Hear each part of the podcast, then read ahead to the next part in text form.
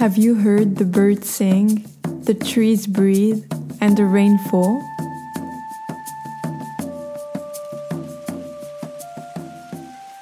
The stories we tell ourselves are what create our reality.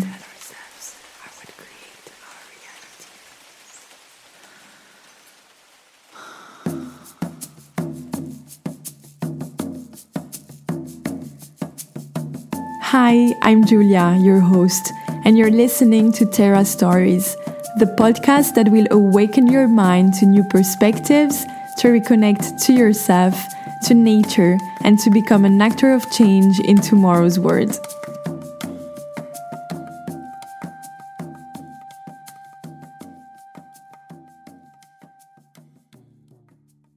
Hello. I'm so happy to be here talking to you again. And before starting this episode, I really wanted to thank all of you who are following Terra stories and, and giving support. It really means a lot to me.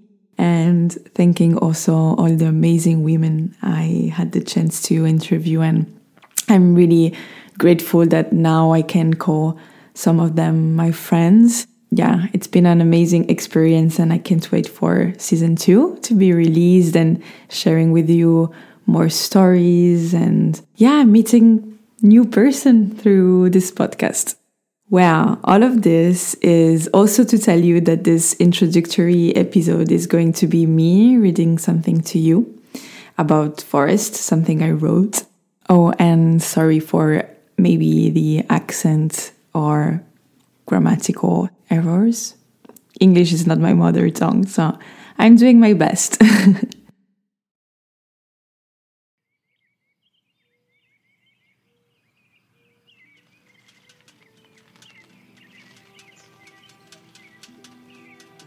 I remember riding my bicycle down the small hill to return home.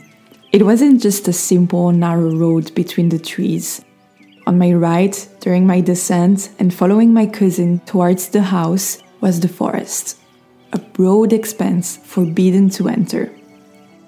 It wasn't as if we had ever considered the question what if we went away? Besides the fact that disobedience was not an option, we were scared.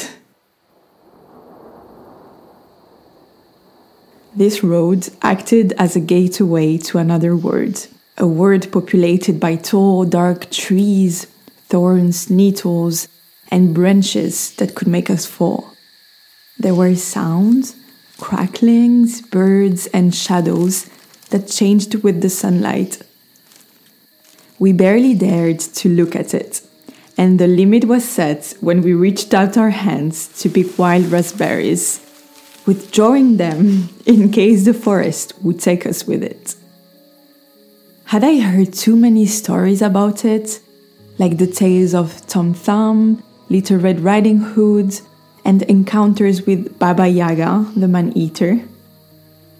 The forest, in the culture that cradled me, was the beginning of a strange journey, from which one did not always return. It was associated with fear and mystery.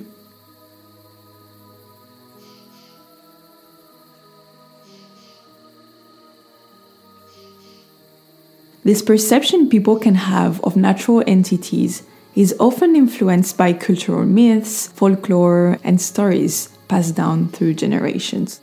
Yes, stories shape us and form our reality through our imagination. As I experienced in some European folklore traditions, forests are something depicted as places where supernatural beings reside, as settings for dark and mysterious events, and as transformative spaces where characters undergo significant journeys and emerge as changed individuals.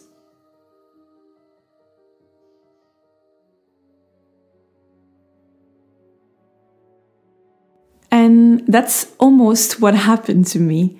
The forest changed me. As I grew up and after a journey to the mountains, I remember a path that took us from the city to the forest. I recall that, in a matter of seconds, a vast snowy forest was just in front of us. The forest looked enchanted, and after slowly venturing into it, although my perspective brought me back to the magic of the place and stories of little magical creatures that could hide there, I found after its entrance a place of comfort and well being. Finally, I saw beyond my imagination. I saw it in front of me and felt it just as it was. I understood that my prism of belief was a thin layer among others in understanding it, and that my way of seeing it should not depend on what I was told about it or a less than version.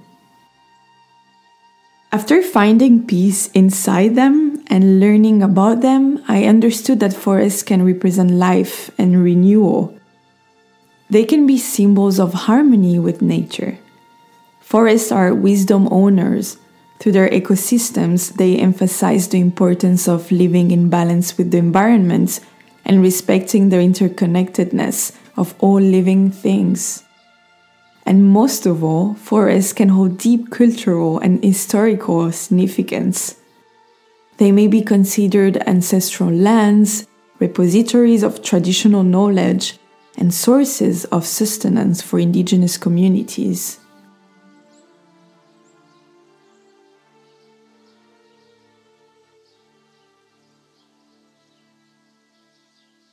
This is why, through this season 2, I'd like to explore forest ecosystems, deepening the intrinsic links between nature and humanity through the people who live and listen to it. I aspire to showcase the abundance of diverse resources within forests while highlighting the myriad ways one can perceive, connect with, and explore them. These natural spaces carry profound wisdom and serve as nurturing heavens particularly for communities that share deep cultural and ancestral bond with them. I want to inspire you to rediscover nearby forests, urging you to see beyond the conventional lens.